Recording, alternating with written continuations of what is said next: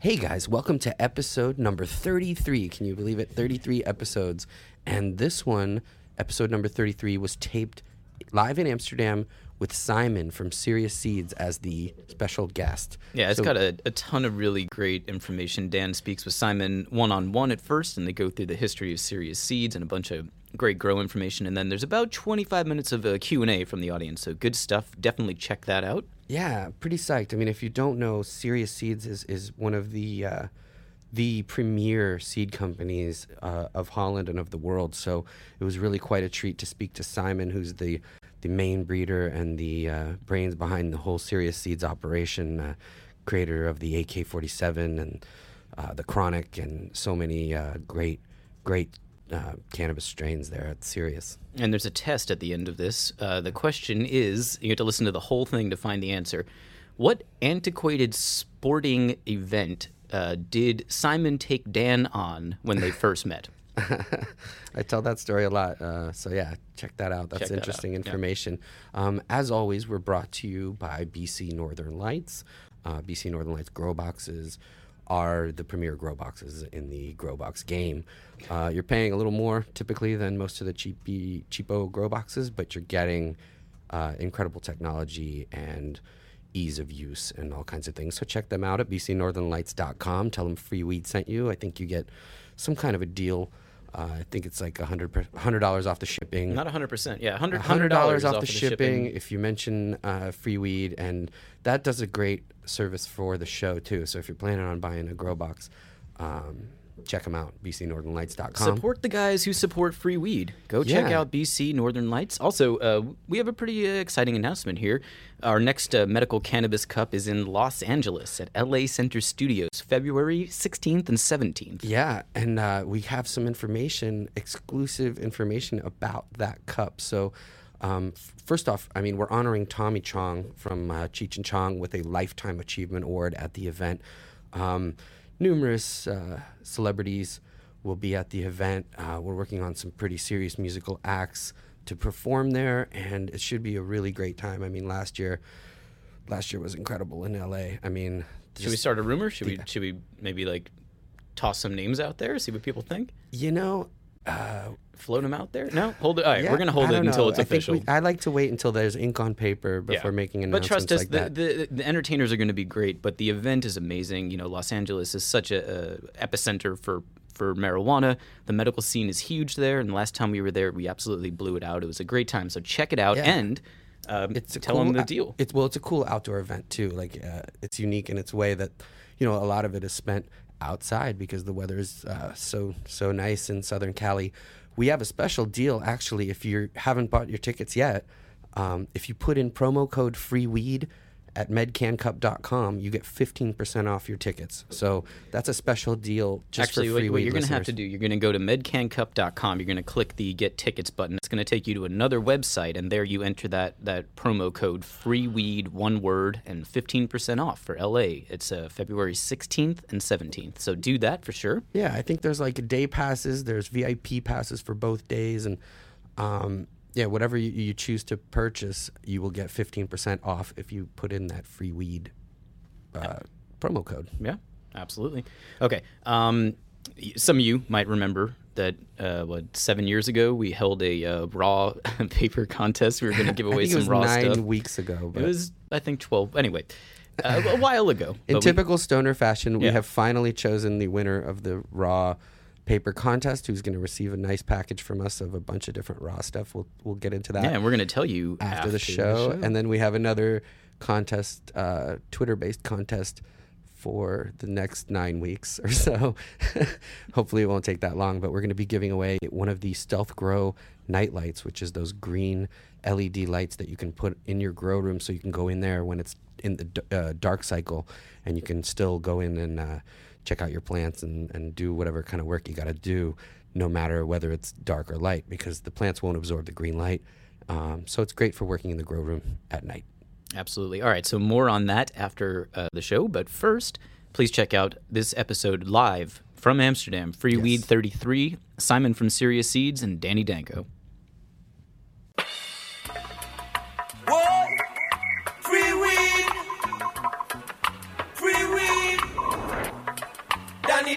On the normal radio. Free weed. Free weed. Oi, oi. Danny Danko come to show you how it grows. You're now tuned into Free Weed from Danny Danko on normal radio. Presented by High Times Magazine. See me I say, boom bang. Big respect. See me I say, Danny Danko.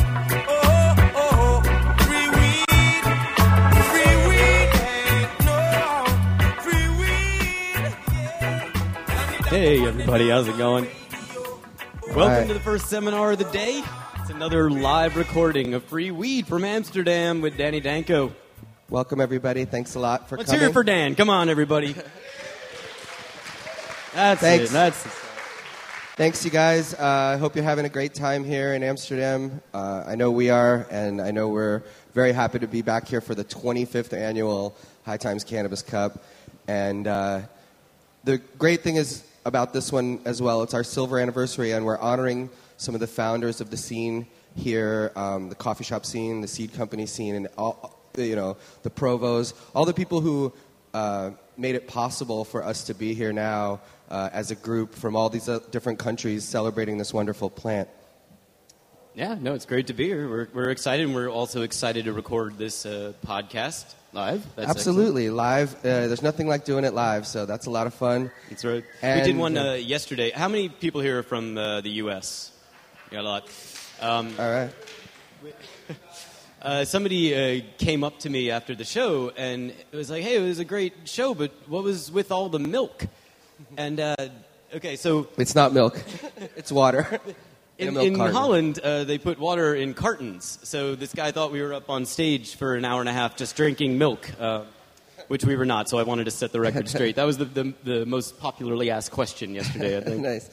Um, yeah, uh, I'd like to get right into it. Um, We have we have a very special guest today, um, Simon from Serious Seeds, uh, world-renowned breeder of uh, some really amazing genetics uh, that I'm sure most of you already know. Uh, AK-47, of course, uh, High Times Plant of the Year in 2003, uh, multiple award winners. Pretty much every strain that he's bred has won awards all over the world. Uh, White Russian, my personal favorite, Kali Mist, which is just an incredible sativa. Um, a, a sativa that's not from really the Haze family, you know, like there's the super silver haze and the Neville's haze and all that, and that's the basis for almost all the sativas here in Holland. And uh, Kali Mist is a really unique and different sativa with a really uplifting electric high that I, I truly appreciate. It's fun to grow and great to smoke. White Russian, um, Chronic, which is a great production strain, and Bubblegum. I mean, these are all legendary. And he's also taken on uh, Magus Genetics as well now uh, uh, under the Serious Seeds umbrella. And uh, yeah, we're going to talk about some interesting things. So thank you very much, Simon, for Yeah, let's hear being it a for part of Simon this, for and, joining uh, us today. Welcome. Are you sitting? You're not sitting? So yeah, we'll talk a little cultivation, and then later we'll uh, do a little Q and A with the audience. If you have questions for either Dan or Simon, uh, we'll come to you. So take it away, Dan. Thank you. Uh, you. The microphone is there, yeah? Uh, yeah, I mean, basically, I guess uh, we should start off. Maybe you could say a, a few words about. Is it working? Check. Um, maybe you could say a little bit of, uh, about your your early uh, work uh, uh, as far as breeding and the foundation of Serious Seeds, the beginning. Okay. Um, well, let me think. I started. Um, I spent some time in Africa, and I did, I did some traveling there, and that's what I, that's what I smoked for the first time. I was 25 by, back then, never smoked anything, uh, not even tobacco, and that was the reason why I never smoked because I wasn't a tobacco smoker. And when I was in Africa, I found out that people were smoking pure weed there. And that was for me the, the trigger to try it out, and I liked it. So I gathered different things to smoke there, and you know, I collected the seeds, brought them back home, and that's how it started, you know, growing the seeds out. And yeah, what can I say? I was, I was uh, teaching biology back in Holland, and I found when I was, I was doing my planting, and then I saw all of a sudden, or I read in the paper that the Hash Museum was opened. And I was really surprised, went over there. And then I got a connection with the Dronkers family, basically. Mm-hmm. And I visited the, the store next door a lot. And then at some point, Alan Dronkers asked me if I wanted to work for him. I was still a teacher at the time, so that was a big change. And that's how I really got into the into the yeah the cannabis world. So and that so that was originally with Sensi Seeds Yeah. and Sensi Seed Bank. Yeah, I worked for And then eventually, I think around 1994 or so, you started Serious Seeds. I was I was already making seeds while I was working for Sensi, making seeds on the side for myself. And then some guys, some Americans, asked me if I uh, if they were uh, if they could sell the seeds actually. And I said, yeah, okay. I was just making the seeds for myself, trying to make better plants, just to grow. I didn't think about the seeds or selling them. But they got me into that, and then we sort of founded a seed company, very short-lived, only a couple of months. And then uh, we got arguments or whatever, and then I thought, okay, I continue on my own. And then I that's when I that's when Serious Seed started. This was '94, yeah. 94, almost 20 years. You were 20 years, yeah. No, it's almost 20 years now. yeah, yeah, yeah, I know. Yeah, it's a long time. Yeah, That's amazing. yeah, yeah, yeah. And uh, pretty much immediately after that, you started winning awards uh, for uh, the different strains. So that's Yeah. pretty amazing. Yeah, Um, yeah. And Cannabis Cups, uh, Spannabis, and all the different Yeah, I think now. it started with three uh, at that time with AK-47 Chronic and Kali Mist already at that time, and then later White Russian came, Bubblegum came, and now Serious Six came. So I just want to put your attention to the new strain we have. Uh, we entered it this time. Uh, we don't have it at the booth to smoke, but we have Motivation. That's originally uh, Magus strain. Magus, yeah. Very nice. You can try it out at our booth if you want. We got a vaporizer. That's the best way to do it. I love the vaporizer. And uh, or you can have a bong. If you don't want to vaporize, then you can try the bong. Motivation is really good. But the Serious Six, I'm really happy with the Serious Six because it's an outdoor strain. We really, I think we're lacking of a really good outdoor strain. We have the Biddy early. We took it over from Magus. But it, even in Holland, it's not early enough, I would say. so this Serious 6 it really beats the Biddy early. Uh, And that's uh, one of the interesting and unique things about uh, Serious Seeds is that you really have just a, a flagship of strains. For many years, it was just those five strains, while other companies were coming out with new cross and new this, new that. Um, you chose to focus really on perfecting and making very stable strains. When you grow out the chronic or the AK, it's the same whether you bought a pack of seeds 10 years ago, you bought a pack of seeds five years ago. In fact, it's actually better um, because actually each, you know, each time there's an improvement, you're, you're Yeah, I- marking I that. made improvements. You're making Oh, improvements yeah. and you're Not marking all the that time, but, getting yeah. feedback from the people. Um, another unique thing is that all the, uh, the seed packs are uh, individually individ- numbered. Individually numbered. Yeah. So w- if you buy a pack and um, there's any sort of an issue, uh, you have the original packaging. There's a number there that refers to that batch of seeds. So uh, that's how he gets the feedback. And if there's a problem, you get uh, you know f- your seeds back. And um, it's pretty amazing. It's like a, a, a guarantee, basically. Yeah, you, we guarantee our seeds, That, and this is our way to check if people really bought the seeds. So we, we keep a database of all the numbers we sell through which shop. So if people buy something, we want to know the date they bought it and the shop they bought it at, and then we can check if it all checks out. Then uh, they get new seeds. You know, Right. to me the basis, uh, the basic thing is if people buy Serious Seeds, I want them to have a good result. I want them to Right. be happy with the result. And there are plenty of uh, knockoff companies that use names very similar, um, you know, different. Uh, It's tremendous. It's right. a, it's a, almost a daily fight to combat with all the people who copy uh, AK-47 or uh, White Russian or other names. There's many companies who, who, at some point or another, just started to use the same names, right. And this is going on till this day. And those are not guaranteed by Serious Seeds. They are not going to know. No, but sometimes this happens, you know. Yeah, well, they Yeah. consider it if it's Yeah. AK from But a also different auto- company. automatic plants, uh, automatic AK, they, they, come, they come to us to complain. Mm-hmm. And I said, sorry guys, we never It's not sold from this. us, And, yeah, right. Yeah, yeah. Um, but let's get back to the, the five strains and the, the, the reason, the motivation behind, uh, you know, not coming out with more and more varieties. The thing is, uh, you know, you're constantly trying to, like, constantly producing new plants because you cross things, you do things. Sometimes you're working, well, usually you're working towards a certain goal. So you, the way there is already taking some time. But uh, it's happened a couple of times that while I was trying to reach a goal, I, I didn't like the results really, you know. And the thing is, I, I don't want to sell a, a product which I don't really like myself. And it's very easy to come out with a new name, some cross, you know, just just give it a name. And but that's not my motivation. I'm not. That's not the thing. I, I really want something.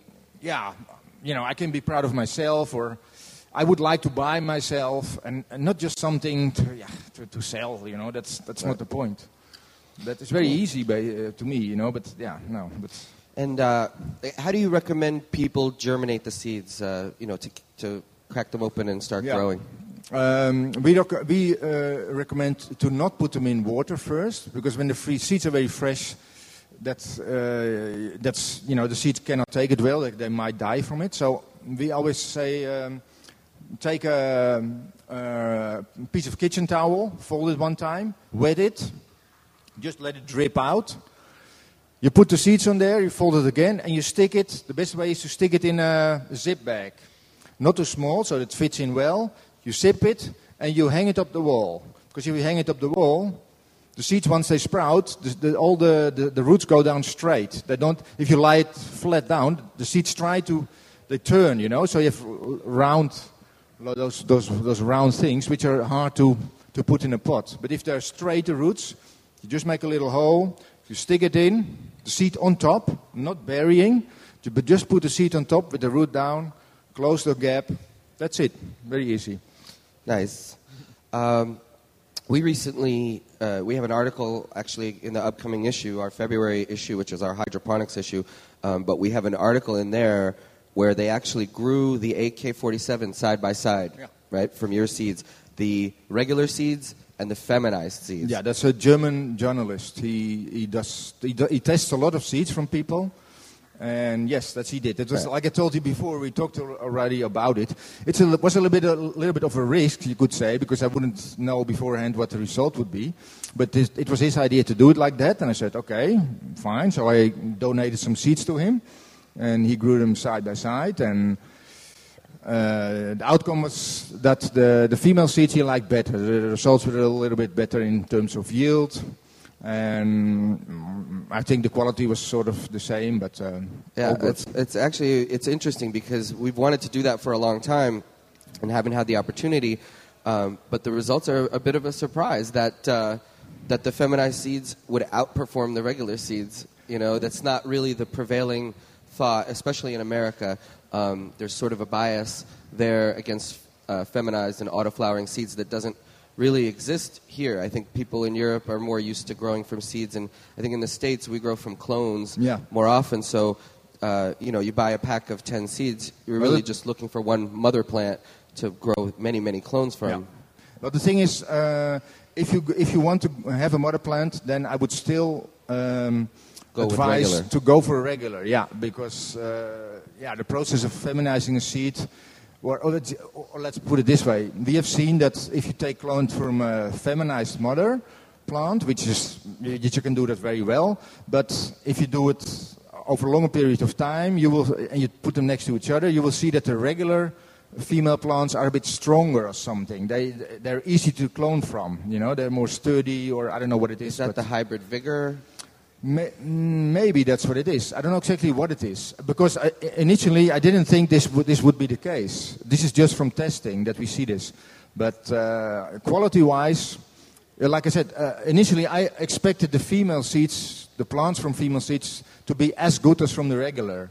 But uh, practice has shown that the regular females are a bit stronger. But if you want to just have the, just grow the seeds for, uh, just for the plant itself, grow from seeds for harvest, then female seeds is no problem. The thing with the whole female seeds is, there are so many companies, you know, there, there- first of all, there are very many seed companies who are no seed companies at all. The majority are not. They're just, they buy seeds, especially in Spain. I don't know if you know, but there's, there is an enormous, there's a tsunami of seeds being produced in Spain. Uh-huh. They are offered to everybody who wants to buy. And you see also now like uh, coffee shops here in Amsterdam, they buy those seeds, uh, they give them a name, sometimes my name, so I have to fight them. You know, that's happened. So okay, they change it again. But anyway, and they have a whole seed line. That the majority of the seeds sold by seed companies are produced in Spain. There's only very few seed companies who actually make the seeds themselves, let alone research and, and, and produce and stuff. That is really, yeah. And you're talking about also some, some reputable companies that are co- companies that are considered among the top of. yeah, uh, they are right. they- among them. They also buy seeds. I won't say that they that they uh, all uh, buy them, but certainly buy. Yeah, yeah, yeah.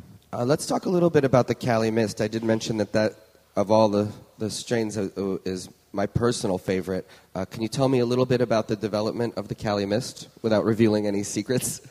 Yeah, um, the Kali Mist is uh, well. The thing that I, the goal was there to make uh, a really nice uh, sativa, the, the plant with a nice sativa effect indoors.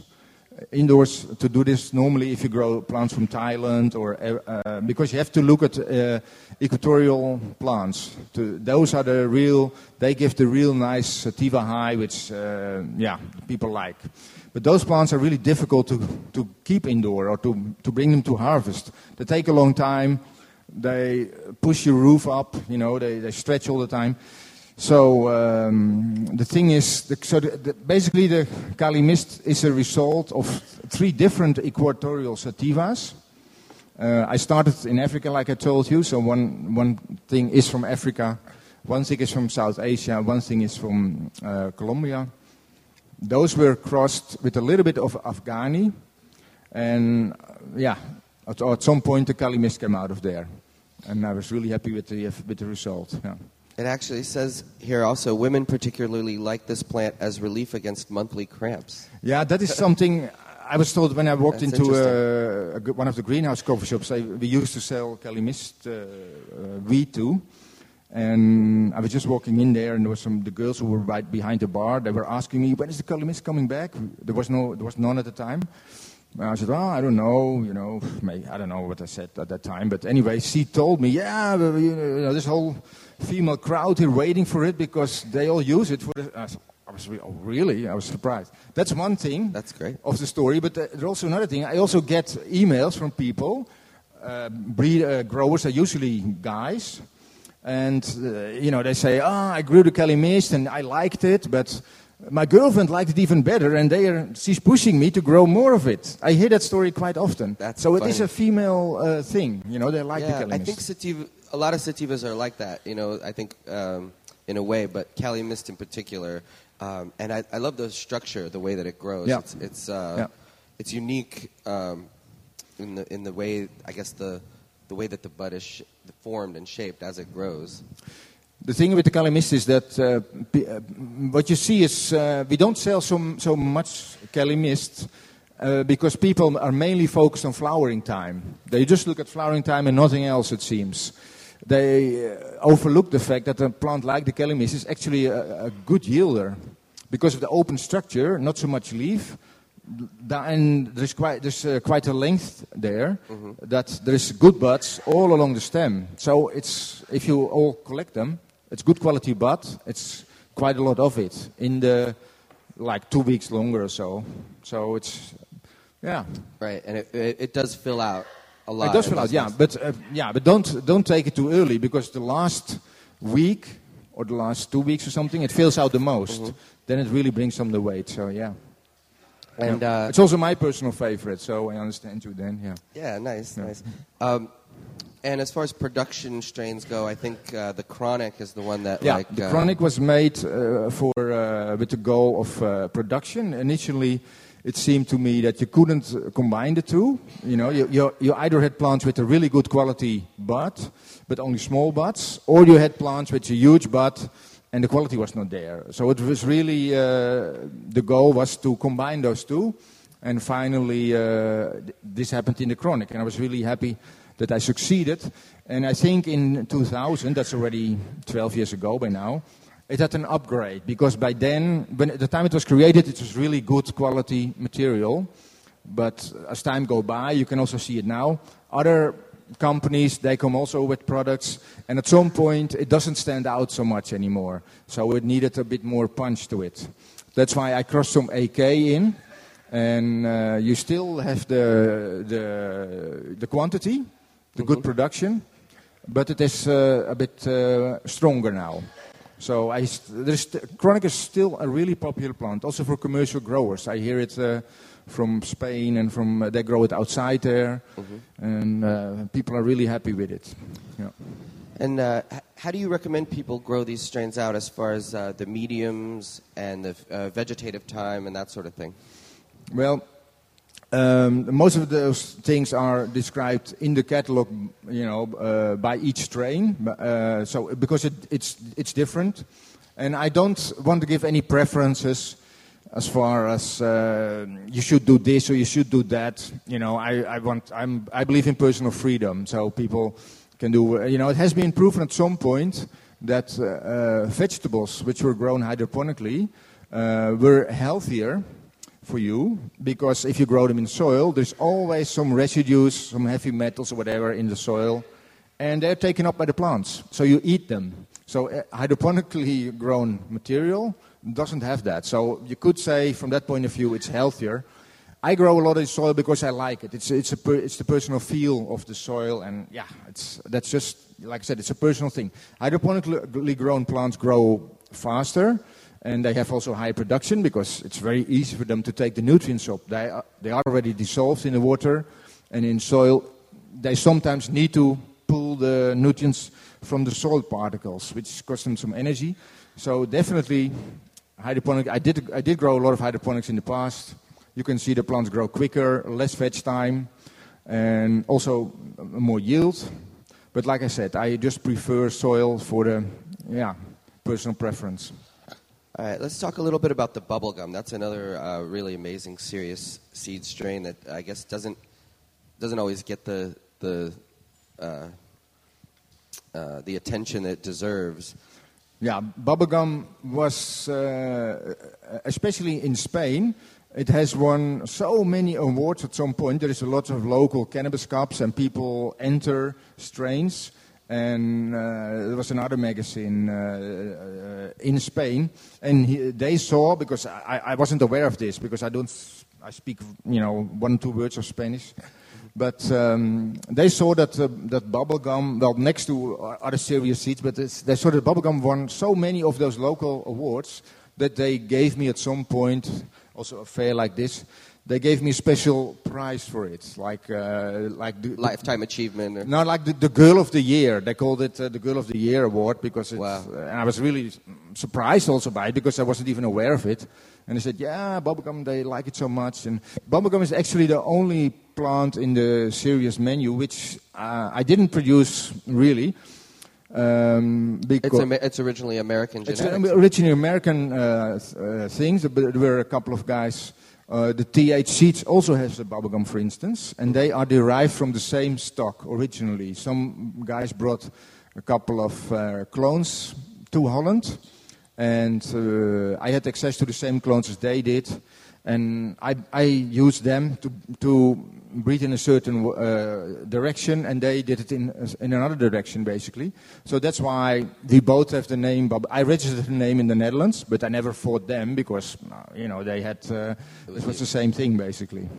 So that's why we have both have the same name nice. behind it, yeah. Yeah, definitely get a chance. If you get a chance, grow out uh, bubblegum. It's a great strain. Yeah, it's really nice, frosty, yeah. Nice Now, thing, yeah. uh, what about uh, flowering times? When do you recommend uh, people to harvest their plants, and, and how will they know that it's time to harvest? Well, the, the easy way, if you just want to uh, look at the plant, then I always say, uh, you know, when the, the white pistils, when basically all have turned brown, then the plant's ready to harvest. That's the easy way. You know, everybody can understand that.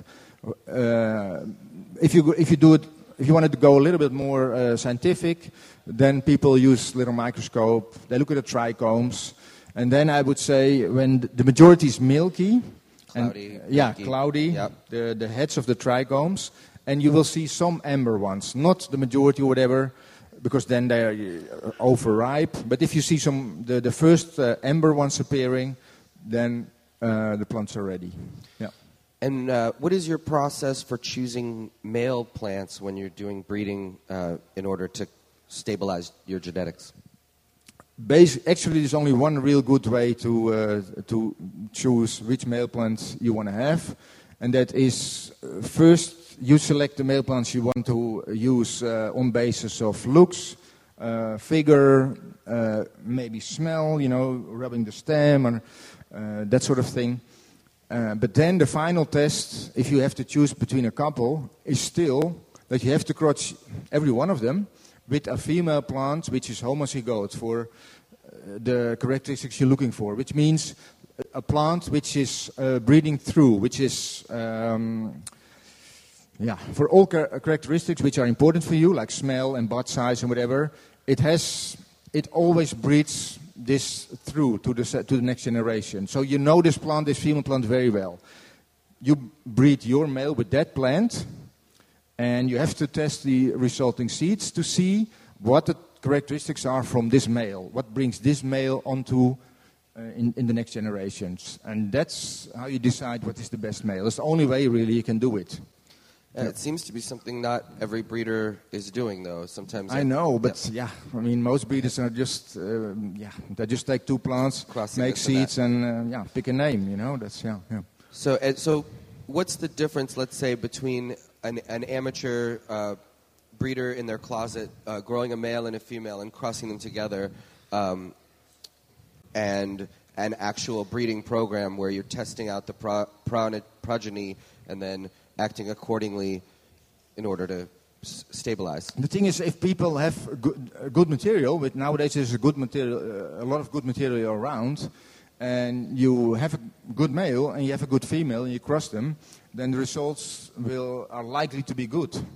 And uh, so there's nothing wrong with that, I could say. You know, the thing is, There will be a variety of phenotypes yeah, that's expressed. Yeah, usually that's the case, and that's because you, most seeds are F1 hybrids, which means the parents were through breeding, and if you cross those with each other, the, the children are um, um, all alike, usually, because they are F1s, but in the genes they have a lot of um, mixed things. And recessive genetics as well, maybe. Yeah, and you don't see them because the dominant genes overrule them. But if you cross those, then all the recessive traits they pop up in the next generations. So then you will have a completely uh, uh, varied, very uh, varied outcome, and that's not what you want. So I mean, but I mean, still, it's legitimate if you want to do it. To you, you have maybe you, you you grow ten seeds out. They're all different. But you can still make your own choice and say, hey, I want to stick with this one, I make clones, or it's for your own use, and there's nothing wrong with that.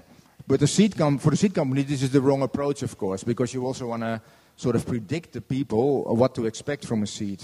So with that, thi- this means you have to make plants through breeding. You can only do that over over more generations, you know, and that's one of the yeah.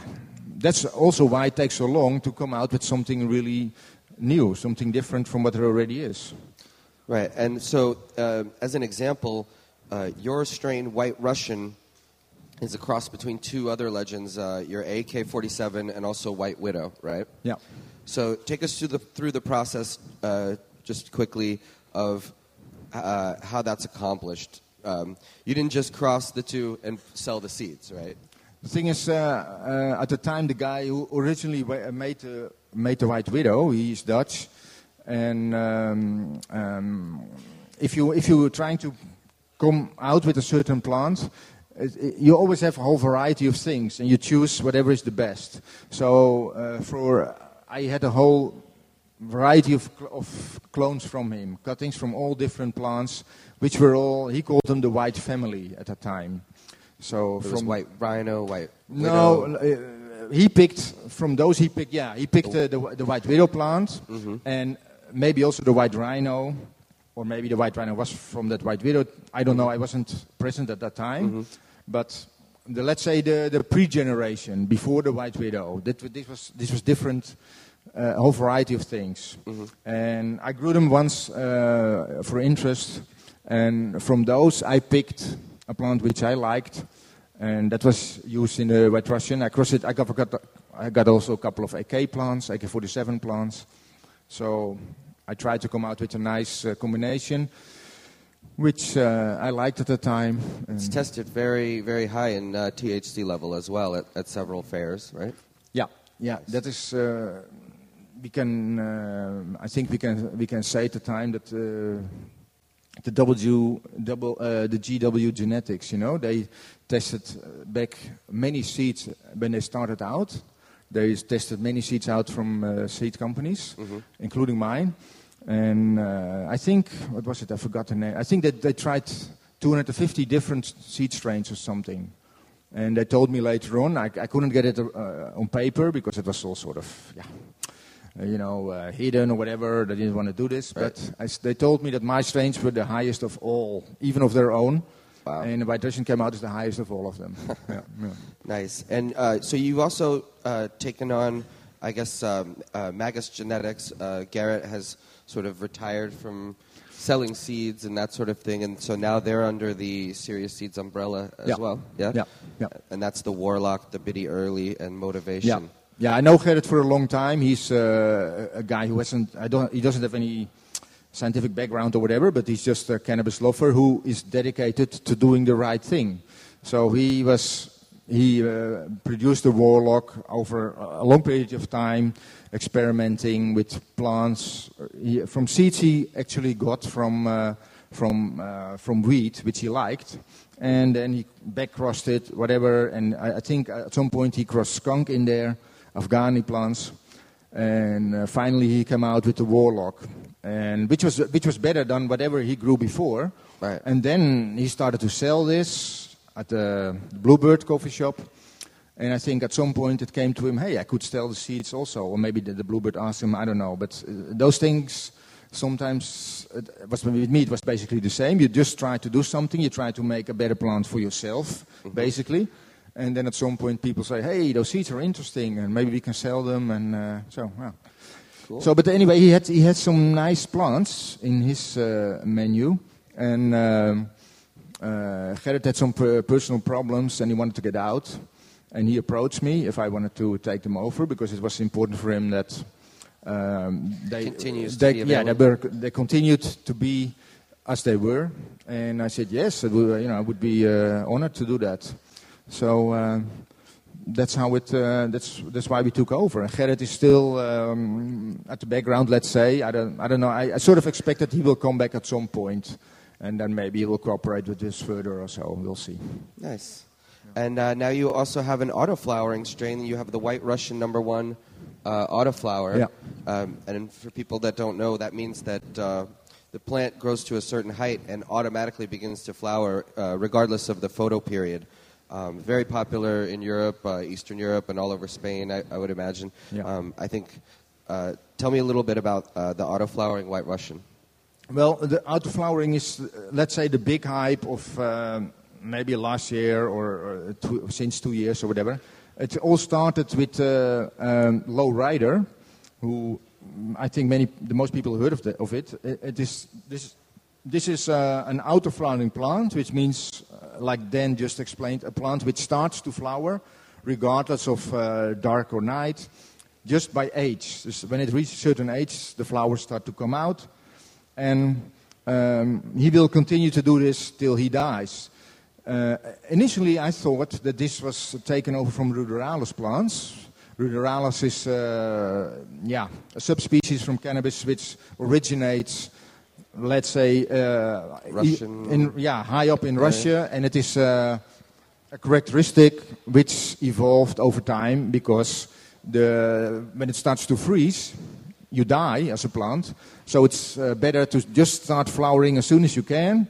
And when you produce some seeds, at least your genetics are safe for the next generation. Um, so, but the, this, this uh, low rider plant is not ruderalis. Ruderalis has some unwanted tendencies in itself. And low, very low THC as well. Very low THC, yeah, but you can you could breathe that in. But with the auto flowering, there's also some other things which you don't like in the ruderalis. So that's why ruderalis plants are usually not so nice. The auto flowering uh, characteristics came from Mexican plants, and I don't know if you've ever seen because, but I also have some plants which are they want to flower so easily that they seem auto flower. I don't know if you had uh, in the Serious 6, which is uh, now uh, a very short flowering, easy, uh, early plant. If you want to take clones for a mother plant and save them, it's also quite difficult to maintain them without. Because it's always trying to flower. Uh, yeah, when, there, when, it, when it senses some um, stress, then it, want, uh, then it wants to flower. So this is not only in ruderalis plants, so that you can also find it in, in the genome of the, the other plants. So, and this particular low rider, low rider uh, plant was derived from Mexican plants. Where it was found by uh, Sasha. I don't know from. Yeah, I forgot the name now of the company. In, uh, Mexican plant. Yeah, but this guy who did it from. Uh, what's his name? Joint Doctor. Sasha from Joint Doctor. He made the original lowrider. Right. He told me that. Joint Doctor. And I used I used that for uh, out, well all the autoflower plants now now uh, present nowadays came from those lowrider genetics originally, which were yeah they are now there's now a whole range of things. But I also use this to uh, of co- uh, yeah to experiment with because I think it could be an interesting thing. You know, plants which out of flower by itself. Um, people like easiness. You can already see it in the female seeds how well people like those. Same with autoflowering thing, but I think we're still in the early stages of autoflowering. It is an interesting phenomenon, but same with the female seeds. I forgot to mention that before, but people bring them out too quickly. You know, when uh, when they are able to produce uh, seeds which produce female plants, and maybe some hermaphrodites on the side as well, doesn't matter. They start selling them anyways. This gives a bad name, or has given a bad name to female seeds. Same with autoflowering plants. People, uh, they sell them too quickly before they really work them out well till you have some nice result. This auto white Russian is, uh, yeah, it is what it says. I like the quality which comes out of it. I'm not 100% fully uh, satisfied with it yet, I have to say. For outdoor, because of this auto-flowering traits you bring in, they are quite susceptible to mold. So you have to flower them really early. You have to start them really early. Because if you wait too long, like the normal uh, outdoor plants, they, uh, they will um succumb to mold for a great deal. So they are, yeah, it's a nice thing. But I'm, I'm still working on more of those things. Uh, I think that we have to pass more, we have to use more time to get really good auto-flowering plants. Right, and I think um, from a breeding perspective, um, you always have to always have regular seeds as well because Yeah. that's the only way you're going to find a new uh, genetic or new phenotype or anything. Um, Yeah, I think we should- I- something unique. Well, we should stick. We should stick to that. We should stick to regular uh, plants because that's the original material, how nature made it, and the female seeds are, yeah, made for people who like the, the easiness or whatever, you know. But uh, we tried as a, a serious seeds to um to hold on to the original thing, which is re- regular seeds. Yeah, we don't want to lose that. Let's talk about uh, the drying and curing process a little bit, Yeah. because a lot of people make mistakes then, and it's already they've already gone through all the trouble of growing and flowering and Yep. you know all of that, and then uh, somehow they're failing on, on the last uh, bit. So, what do you recommend as far Uh, as drying and curing? Well, the, uh, I've already also mentioned somewhere um, uh, something about drying and curing properly with the chronic, because the chronic is a plant that has some terpenes. I don't know exactly which ones, but if you um, don't dry the dry them, the plant properly, and you put it in a container, you close it, then the next day you open it and you, you um, I think that many people know this process. Okay, you, you dry some plants, you feel them on the outside, and they feel bone dry, really, really. So you think, okay, they're dry now. You clip them off the stem, you put them in a jar, close the jar, and the next day you open the jar and they're all soft and soggy again. How? Okay, this means that the plants were not totally dry yet. Still, in, particularly in the stem, there's still some, some moist retained.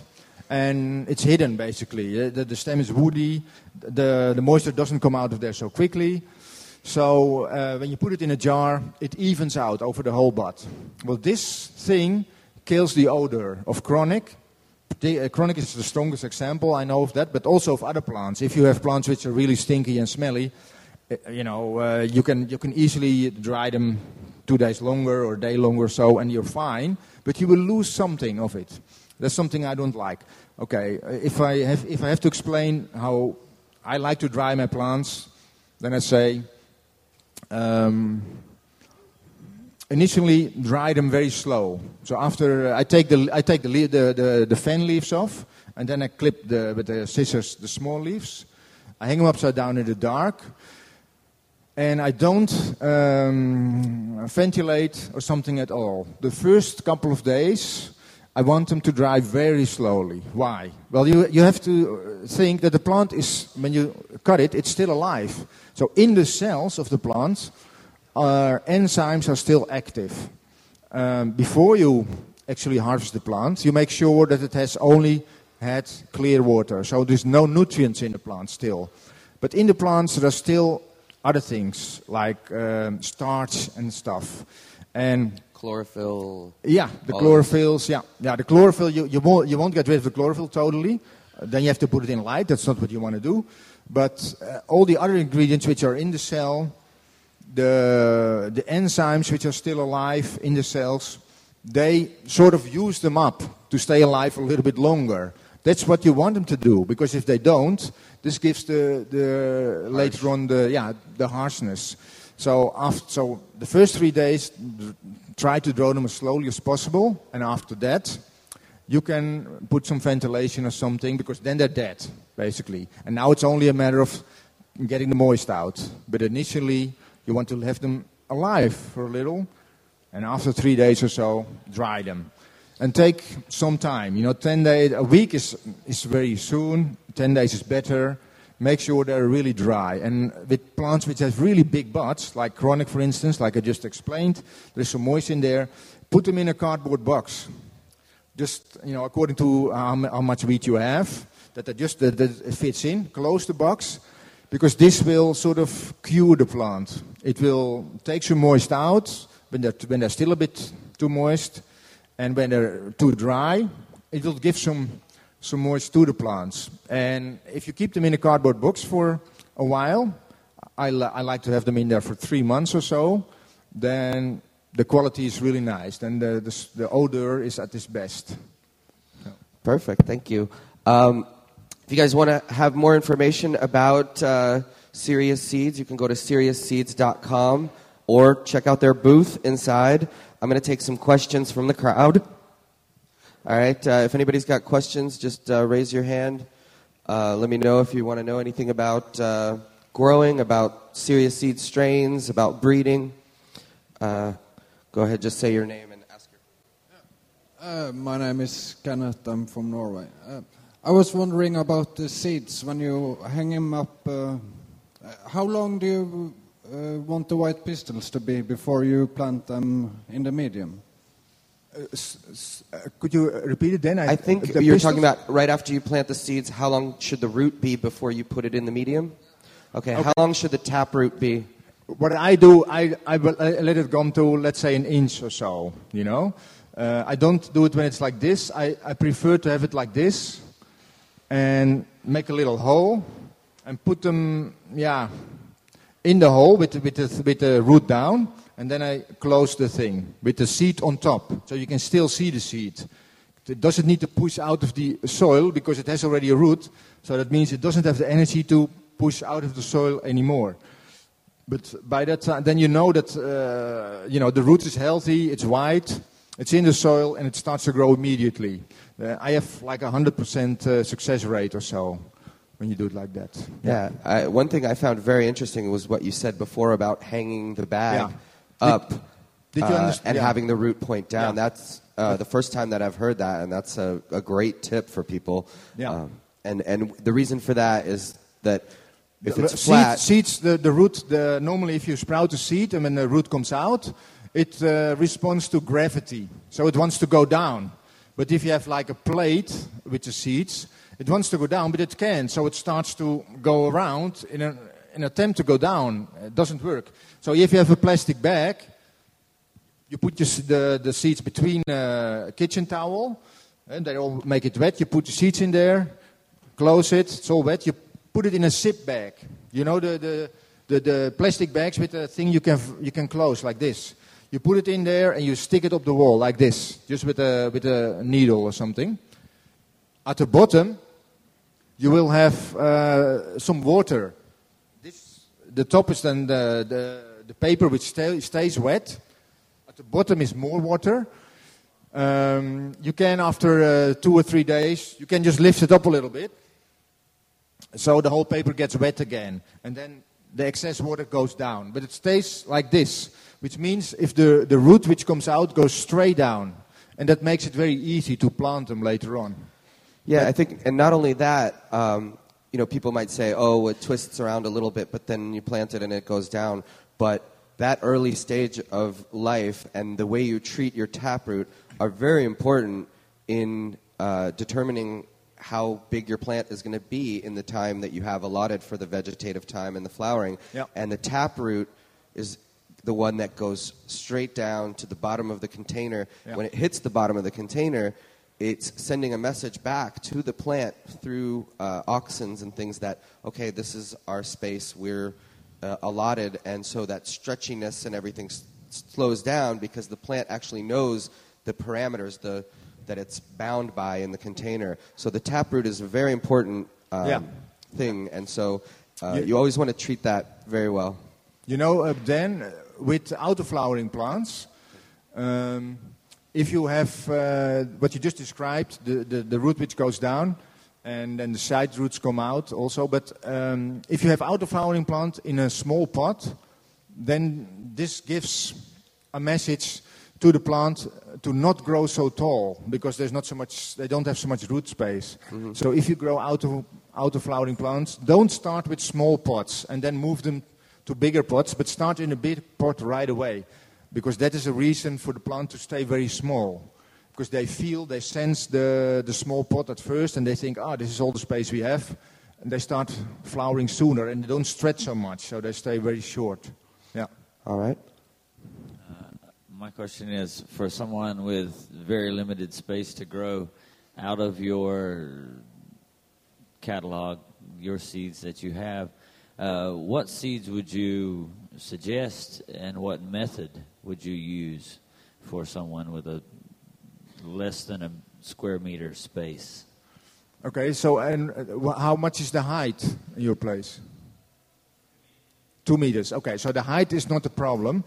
Um, when you have only one meter, you could grow one plant in there, or I, I would I would say uh, start with two seeds, and um, if one seeds don't make it, or you don't like it so much, you can you can you have to, you can give more space to the other one, but the- also start to flower uh, after four weeks of veg time or so, so they don't get too big. You know, they will probably fill out the space uh, enough. Yeah. Cool. And uh, don't use uh, something like a Kali mist, but stay with plants which are more indicais. From our menu, I would say uh, the White Russian, for instance, or the bubble gum. Yeah. Cool. Um, we've got a little more time for some more questions. I wanted to relate a, uh, a personal story, actually. Uh, before I even worked for High Times, I worked for a hemp hat company called Headcase. We made baseball hats. One of the companies we made them for was Serious Seeds, and uh, this was maybe 98 or 99. I came over to Amsterdam to deliver some hats, and uh, Simon picked me up from the airport and took me falconing because he's a uh, hobbyist uh, with birds, with hawks. And so uh, it was a really interesting experience for me. One of my first times in Holland, and I got to go out to the uh, um, waterfront area where there's hotels and resorts and stuff, and he released uh, these birds, birds of prey, big birds of prey that uh, are, are meant to scare away the, the other birds that were you know, pooping all over the resort. And uh, I found that very interesting. I want to thank you again for that experience because it was very unique for me. And uh, is that something you continue to do now with the, the hawks? Well, if you, if, you, if you want to do something like falconry in your life, that's a decision. It's not comparable to playing football or something. It's something you incorporate in your life. You have to, you have to. It's a know, commitment. You have to wrap your life around it because it's it's something which you have to do every day. You know, And uh, yes, I still do it. I still have birds. And, uh, but at that time, it was my profession. I did this professionally. Nice. Um, question here. Hi, I, I have two questions. Uh, I'm from Colorado, and uh, we're we're legal to cultivate six plants now in our state, and uh, the, I'm just wondering what would be the best way to, you know, what's the biggest yielder from your strains for six plants? Um, you know, if you're to, you know, cultivate at that level, and then do what genetics would maybe grow better at higher elevations in the mountains? elevations. Okay. Um, yeah, I don't know if you've been traveled in Holland a little bit, but we have no high elevations here at all. We are flat as a pancake. So I don't have personal experience with high uh, uh, elevations. Uh, I know from some people in Switzerland who grew some of my plants, and um, so I cannot really give um, a great of comment on high elevation. You have to maybe try a little bit yourself and give me back whatever you think. But for uh, production, I would go for chronic. You know, chronic is a really a high producing strain. But uh, let's say it's the biggest uh, producer in our menu. But the uh, White Russian and AK-47 are also performing really well if you want to grow commercially. So uh, one of those three. If let's say the, the White Russian and the AK-47 are stronger plants. If really, if you really want to have strong stuff, then uh, I would go for those two. If you really want to grow for quantity, then chronic is the thing. Hiya, um, I'm new to growing auto flowering plants. How to get the real tight nugs? Sorry, I didn't really get the question. He said uh, he's new to growing uh, and he wants to know how to get really tight nugs, nuggets from auto flowering plants. Um, you know, the out, like I earlier described, the auto flowering plants are not yet what they could be at some point. So um, I don't think you should expect really tight or the best, um, the best material from auto flowering plants. There, there are some which are actually becoming nice, and I think our auto flowering white Russian has uh, a nice result, you know, a nice product to smoke. I, I like it also, this one. That's the reason why I brought it out. But the majority, the quality is not so good. Uh, generally, it is the more light a plant receives, the tighter it is. So, and with auto flowering, if you want to grow it outdoors, that means at the time it's finishing, make sure that it's outside at the time that the plant, the, the sun is at its strongest. The stronger the light it receives, the, the more, uh, yeah, the more heavy, the more tight the buds will be. Yeah. And indoor, it goes to the same. You have to have use a strong light, or when you do it behind the window, make sure that uh, the the sun, um, you know, has full access to this window. It's it's in the sun, it's in the sun most of the day. This will make sure you have the tightest buds you can get in, acco- in accordance with the genetics you have. Yeah. All right, question here. Um, without even sort of crossing genetics, um, is it possible to breed up uh, sort of strong stock from strong stock to increase the characteristics just from taking cuttings? Um, and if so, how many uh, sort of sets of cuttings of taking the strongest ones would you expect to see the best uh, characteristics at? Um, you know, I have. I have sort of an echo here. It's really difficult to understand the questions. I and I, think- s- hear some things, but I think what he's asking is um, is it possible to get better plants just from cuttings, from taking the strongest cuttings of, and Okay. over and over? No, you will not get a better plants if you take cuttings over time. Uh, if you take cut, if you take the best cuttings over uh, years, then um, the best results you can get is that they stay the same, because the genetics you started out with, uh, they will be maintained because they're clones from the original mother. It even goes for clones from clones. And if you do it well, then they will stay the same. You know, and if you take weaker plants or plants which have mutated over time, sometimes you don't even see it, then they get weaker or you lose some, some things. You know, this may happen. So if you, if, they will certainly not get better. No. For, if you want to uh, uh, have better results, then you have to crossbreed with other things. That's the only way. Yeah. All right. Uh, question here. Uh, so if, if you're running a like a sea of green and you're spinning pretty good with a bunch of different genetics and you're trying to figure out a way to archive some hot rods that you've collected over the years, what's the safest and best way to go about that in a very uh, tight growth space with a few different rooms? Like, how can you back off and get your genetics to where they're all home again? Like, Okay, I, I get you. Okay, you're growing in a sea of green and you have a couple of rooms, and you want to achieve what exactly again? So in the in, in the states, we tend to clone a lot, like you guys were talking about, and we all would like to grow from seeds better, but we all end up with these genetics sometimes that we hold on to for a while. We're not trying to cross anything, so how can we just get to the seed? How can we get back to holding seeds from all those strains, How do you- so we don't lose these for the future? So he has clones Oh. that he really likes, and he wants to know how to have them over and over, Yeah, well, the, or in seed form as an archive. right? Yeah, the, the that is you will you will never get the same thing again. You can only uh, preserve it uh, by cloning or by uh, using uh, you know this um, um, how do you call that? Uh, the these gels.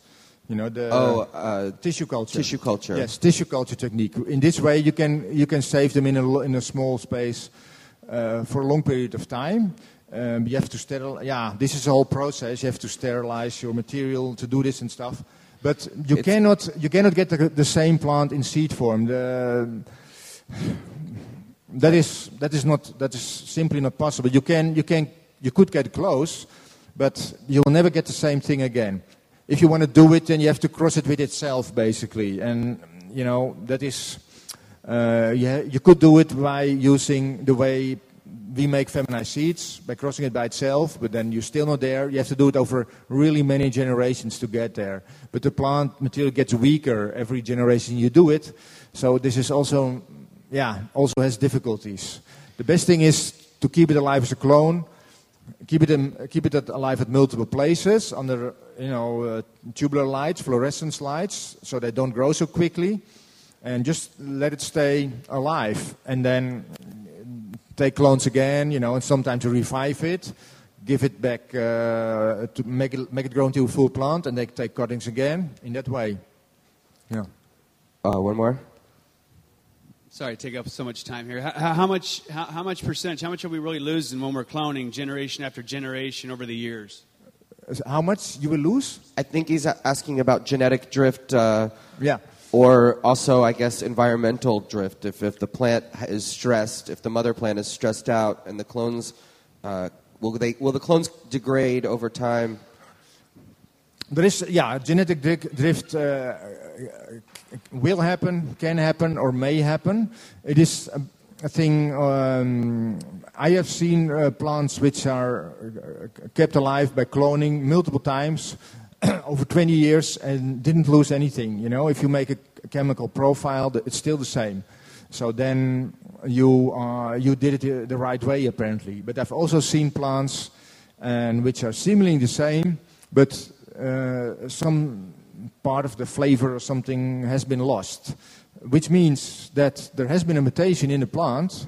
Um, so that a certain terpene or something, that's how I explain it for myself at least, uh, this, this, this particular terpene cannot be made anymore.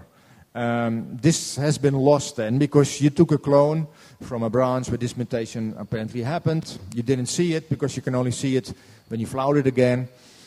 So there is a certain um, risk, let's say, if you just take cuttings from cuttings, they stay in vegetative state. Uh, li- little mutations may happen. It's not a a certainty, but uh, yeah, it, they do happen. Let's put it that way. They do happen, and it, it is a, a bit of, of luck and, uh, and bad luck involved here. Yeah. All right. Thank you very much, you guys. Um, definitely check out SeriousSeeds.com. Uh, Simon will be at the booth uh, if you have any more questions as well. If you want to find out more about the genetics, uh, I wanted to mention that uh, when I came up with the idea for the High Times Seed Bank Hall of Fame in uh, 2007, I believe, uh, Serious Seeds was in that first inaugural group of seed banks because of the influence that they had and the uh, integrity as a company and as a, a breeding producer of some of the world's greatest strains. So I wanted to mention that as well. And also thank Simon uh, for appearing here and, and answering questions and, and helping out. So uh, let's have a big hand Yeah, for let's hear it Simon for from Simon, Serious everybody. Seeds. Come on. Thank you, Dan. Thank you.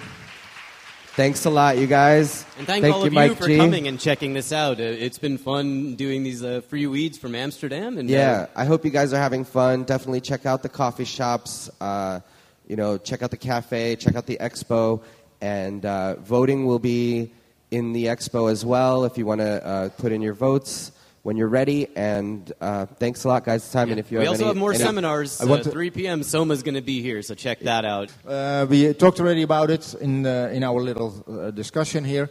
Um, at our te- at our booth right now, you can test the motivation. It's an underrated plant. Came from Mega Genetics originally. It's really strong, really nice flavor. You can try it at our booth. Uh, we also entered it, and it's really nice. So good luck with everything, and maybe see you next year. Thanks a lot, you guys. Thanks, everybody. Whoa, free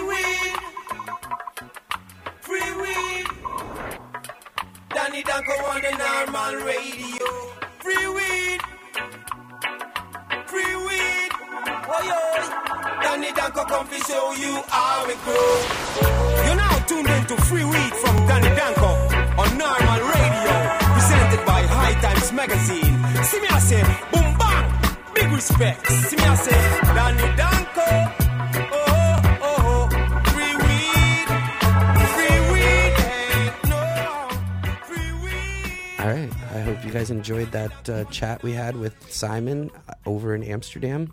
Uh, Serious Seeds. Check them out at seriousseeds.com. Yeah, it's it's it's fun for us doing those live free weeds. A lot of great energy from the crowd, and uh, you know it's great interacting with people. So Yeah, thanks I should for mention those who came out. I should mention I'm doing one in LA with uh, some very special guests. We're going to have Swerve, Kyle Kushman, DJ Short, and Rick Pfrommer, uh, who we've had on the show as well, a buyer for Oaksterdam. Uh, I mean, I'm sorry for Harborside.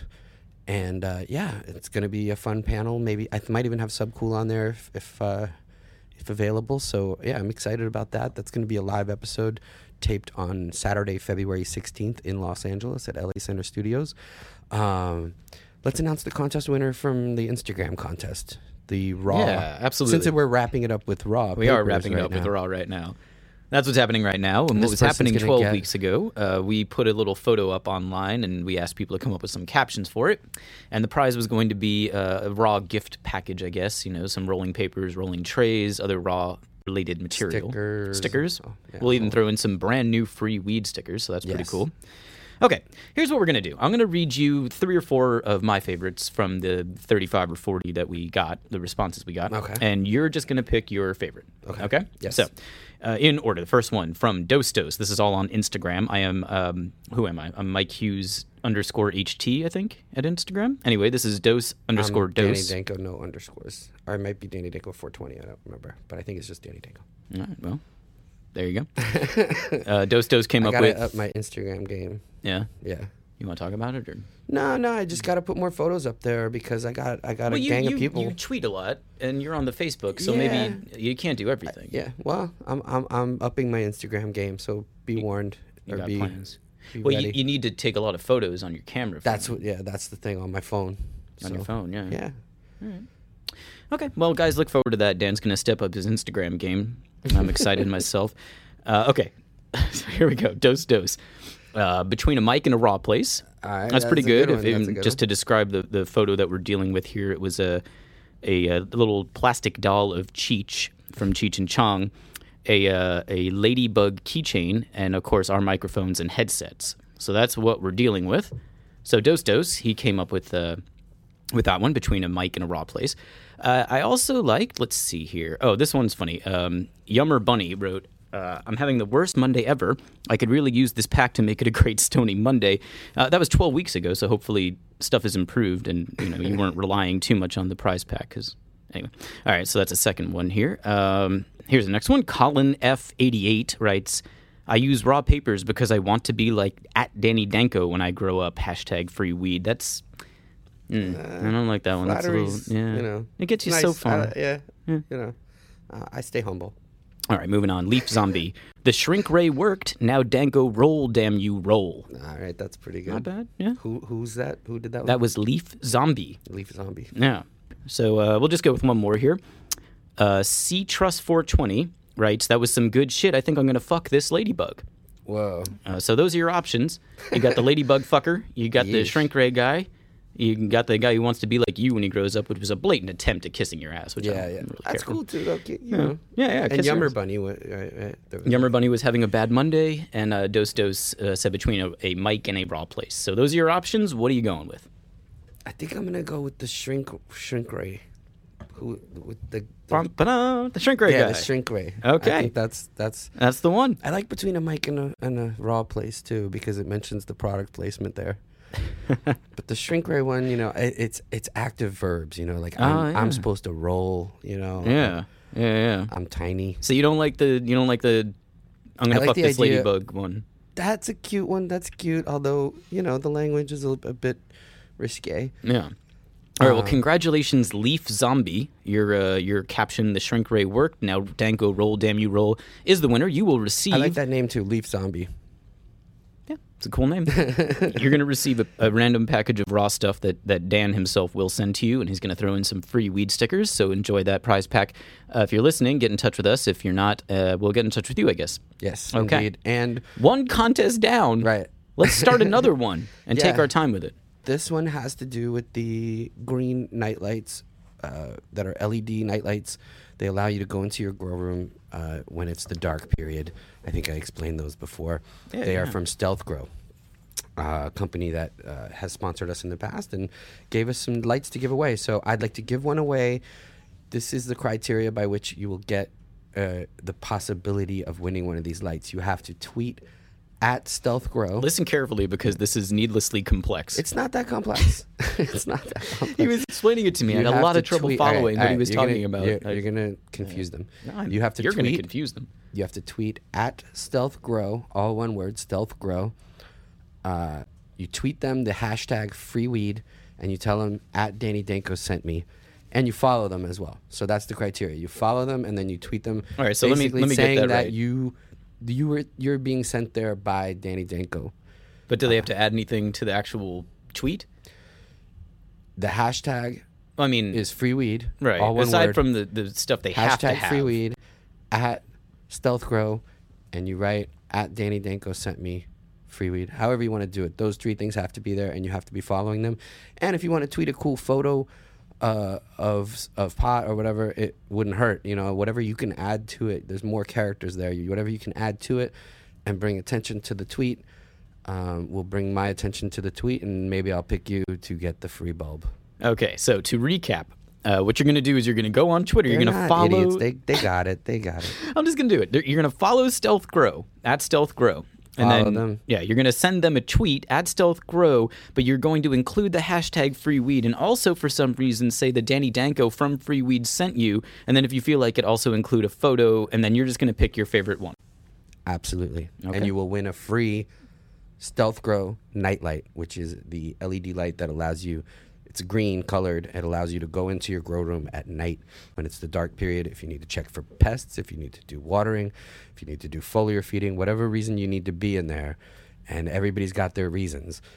Uh, you can turn on this green light. The plants will not absorb the green light, and you can see. You're not going to bang your knee or your shin. I know these things happen. You're not going to bang your head into the hood. You're going to see things. Okay? It's important. All right. Sounds good. So that's the contest. And I don't know, there's no real time limit on that. I just want to see a lot of people following them. They just got, they're just stepping up their Twitter game. So I want to send them a bunch of people that tell them we sent them. And I want them to understand the importance of social media in the new era and how important it is to reach out and how, you know, we're going to send them a bunch of people. So gang up on them, send them a bunch of, you know, well, don't gang up on them. but Yeah. Yeah. Send the tweets, follow Stealth Grow. Um, I'm at Danny Danko. Mike is at Mike Hughes underscore. My, yeah, at Mike Hughes underscore. The underscore. underscore isn't Yeah. between the Mike and the Hughes. It's No, at the end. yeah, it's at the end. Just the like a the one tail. between was taken. So yeah, like it's a like a little little tail, tail. at the end there. Okay, so do all those things that Dan said for that contest, and hopefully we'll have a winner in less than 12 weeks for that one. Uh, thanks so much for sticking around for episode 33. This was a blast, and we're going to come, I guess, with episode 34 sometime in the foreseeable future. Absolutely. And I just want to mention one more time thank you so much to Simon from Serious Seeds because um, it's not often we get to talk to uh, someone of his caliber, and it's not often that he does that sort of public speaking thing. So uh, I want to thank him again and check out Serious Seeds for all your seed needs. BC Northern Lights too. BCNorthernLights.com. You get the seeds, you get the grow box, you get free weed.